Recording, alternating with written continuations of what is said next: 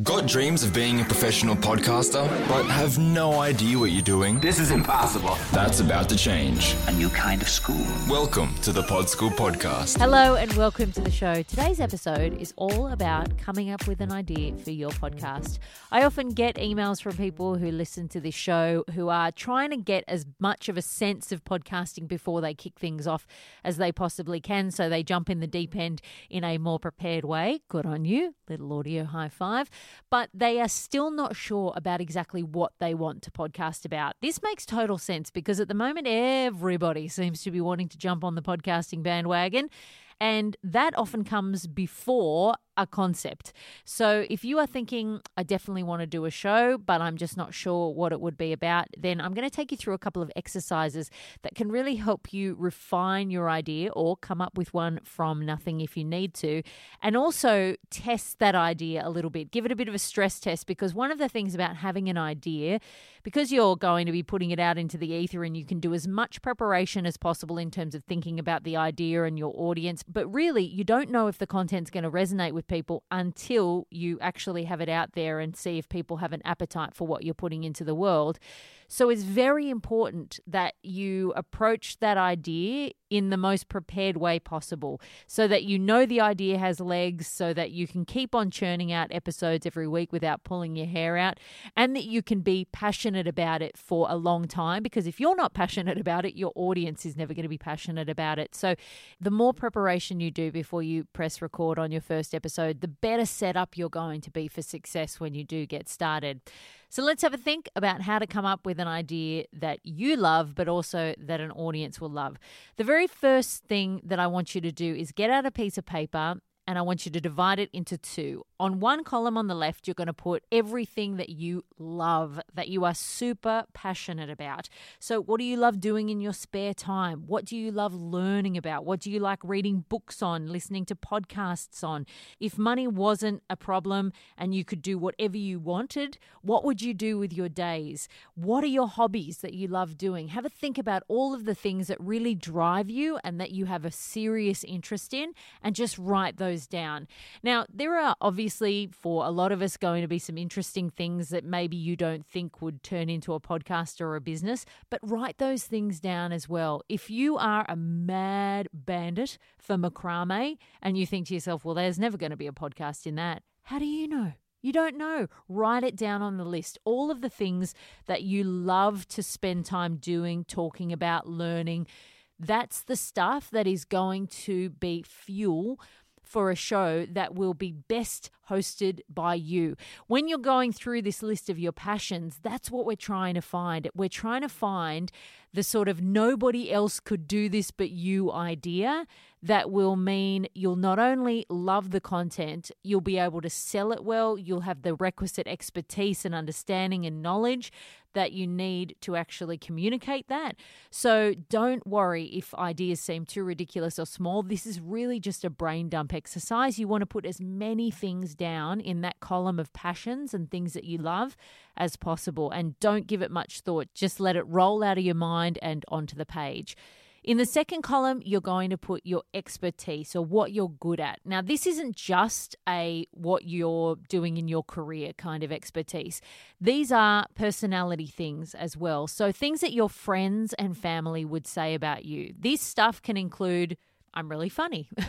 I am good at public speaking. I'm good at entertaining people. I'm really good at teaching people things. I'm great with kids.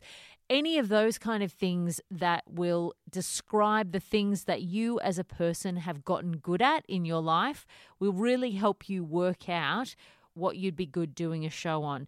So, for example, for me, my area of expertise would be radio, media, television, podcasting, entertaining people. I've been doing that for years, teaching people. When I started this podcast and this business, you know, I did this exercise as well, and I'd been teaching at a radio and podcasting school for a couple of years, and I was really, really loving it and I was really good at it. So that was one of the things that I put down on my list. And it was one of the reasons why Pod School, this podcast, and my online course was born because I realized that it was a perfect matchup of my experience in media and teaching and my passion for helping people out and also podcasting and radio and that kind of stuff. So we're really looking for an intersection across your passion and expertise.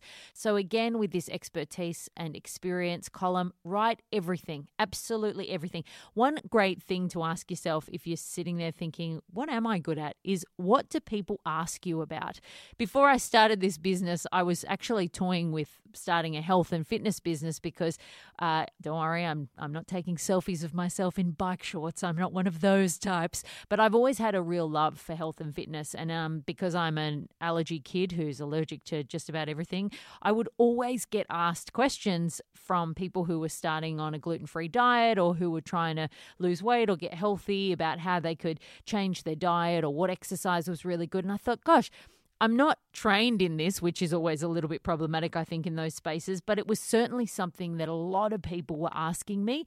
And because I wasn't trained and because I obviously worked in media rather than the fitness space, I probably wouldn't have thought about it as an option for something that I might be able to turn into a show or a business because it wasn't sort of how I saw myself. That was such a fundamental part of my life, but it was a habit. It was my hobby was exercising and fitness, and it wasn't necessarily something I'd spent much time focusing on, even though subconsciously I really enjoyed it and found it quite interesting. So have a think about the things that people come up and ask you all the time and the stuff that they want your advice on, because that can really open up some doors to great content opportunities.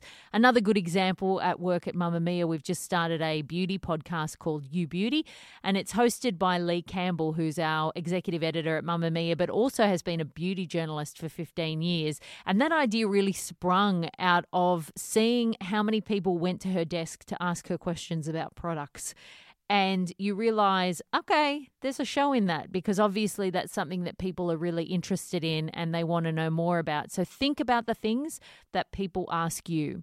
After you have jotted down as many ideas as you possibly can in the passion column and the expertise column, and again, this doesn't need to be done in one sitting. It's probably best if you do, but you can always add to this list as you're going. So maybe write one and then keep it somewhere safe and just keep on adding as you think. Because the other thing is that you have to realize ideas can often take a while to percolate. Most ideas that I've had that I have ended up executing, there has been a period of months, maybe even longer than that, prior to actually starting it, where I've really let that idea marinate. I've taken it out and shared it with people and seen what the reaction is.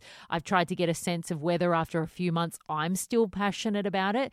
So don't feel like you need to knock this over in one sitting. It's great to start the process, but then to give yourself a little bit of time to really sit with an idea and see if it works because once you start, you want that to have a long life. And so the more prepared you are and the more you've thought about it, the better it'll be in the long run. So once you've got those two columns down, I want you to sit down and actually link up with arrows anything in the passion column that matches with the expertise column. So, for example, something in my columns uh, that's a good example of how my show, You've Got to Start Somewhere, started is that I am very passionate about interviewing people. I love that. I really, really enjoy it. I get a huge kick out of it.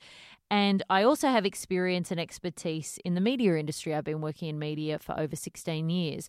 Now, that was a perfect marriage for my show, You've Got to Start Somewhere, because I had a lot of media contacts. I had a lot of friends in the business. I knew because people asked me all the time about how I got into media that people were really interested about those sort of origin stories and how you get into the media industry.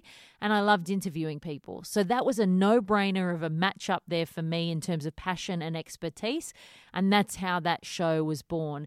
Similarly, with Pod School, I had a real passion for teaching and I had expertise in podcasting and radio. So that was an easy matchup between those two things. So sit down and think about what in your passion column matches with your experience column. The sweet spot of your idea is really going to be a mixture of those two things because you will have the gravitas and the knowledge to actually deliver the content, but also the passion to keep on doing it. It is so important because podcasting is a huge commitment that you really love what you're doing. Otherwise, those weeks are going to roll around real quick and you're going to be thinking, ugh, do I really have to come up with something else to say? So match up those columns, pick your top three, and you know write them out in some way so that it makes sense. So an interview show about how people got into media might be my sentence for you've got to start somewhere, or teaching people about podcasting on a podcast would be a great example of what the sentence would be for this show. Then take those top three. And on separate pieces of paper, pop your little sentence at the top. And then under there, try and list out as many ideas for topics as you possibly can. And those topics will end up translating into episodes. Set yourself a goal of 52. It's a huge number, and you'll probably not make it there, but that would be a year's worth of content. And obviously, these aren't hard and fast. You're not going to sort of have these ideas and then not refine them. This is just to see if you sitting down in front of a piece of paper can easily spew out a bunch of ideas about this topic. If you get to 10, 20, you're onto something. If you can't come up with two, Let's just scratch that and put it in the bin.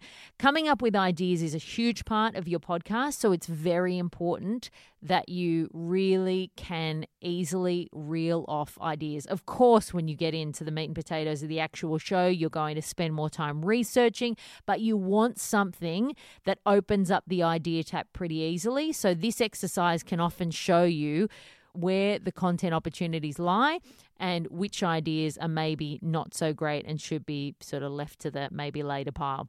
Another good exercise is once you've found the ideas that you think, okay, there's a lot of content here, and maybe you've just got one idea and that's absolutely scrapped everything else, and you think, great, this is the thing that I want to do. That's fantastic. We can pop that in our pocket, and I'll talk you through some of the things you can do after that. If you've still got a couple of ideas, maybe you've got two that seem equally as good content wise, sit down and write a pros and cons list for both. Think about what it would take to get the idea up and running. Think about whether you could do it by yourself or whether you would need a co host and whether that's actually feasible think about whether there are competitors in the market that are already doing it, that it might be really hard to sort of get around. If there are shows that already exist in the market, I always advise sort of finding, if it's at all possible, a niche within that market. If you are a health and fitness person and you're trying to compete with big name health and fitness types, it's probably going to be really hard, especially if you don't already have a profile. If you've got a really big profile and people are interested in what you do already, then it's a no brainer. You've got an audience there ready to go. But if you're just starting out and you're trying to build that profile, then maybe it's best to have a niche within that topic so that it appeals yes, to potentially a smaller amount of people, but people who will be passionately looking for your content. So will be really happy when they find it. So once you've got that ideas list, the pros and cons should help you if you're still fighting it out between two. Take your single idea and come up with an elevator pitch. And that's really just a wanky way of saying what's your one sentence way of describing it. So for me, you've got to start somewhere. It's an interview show where I talk to well known media personalities about how they got into the business. When I first came up with that idea, I sat on it for a while. I wanted to see whether I still liked the idea in a while, but also whether people I told liked it. I only told a few people, but the people that I told, I really respected their opinions. And the response that I got every time was, that's a great idea for a show. That's a great idea for a show if you tell people over a course of time and you're getting a good response back, that's usually a sign that you're onto something. But also, you will notice when you tell people whether you're excited or whether you're a bit embarrassed. Sometimes I've had ideas as well where I think to myself, oh God, do I say this? Is it a good idea? When you're starting to think that about your own idea, well, just scrap it. just leave it because you're never going to sell it and you're never going to love it. So that's usually a good sign if you tell some people about it. A, whether you're really excited to tell people about it and you're proud of the idea, and B, whether you're getting a great response back. So that's often something I advise just sitting on the idea once you've gone through the pros and cons, once you've worked out that there's an idea that has a lot of content and legs, then put it in your pocket and work out whether you're still passionate about it. Ideas are a bit like tattoos sometimes. You know, I'm always so glad that I never actually committed to getting a tattoo because all of the tattoos that I wanted in my time, I was over in about five minutes.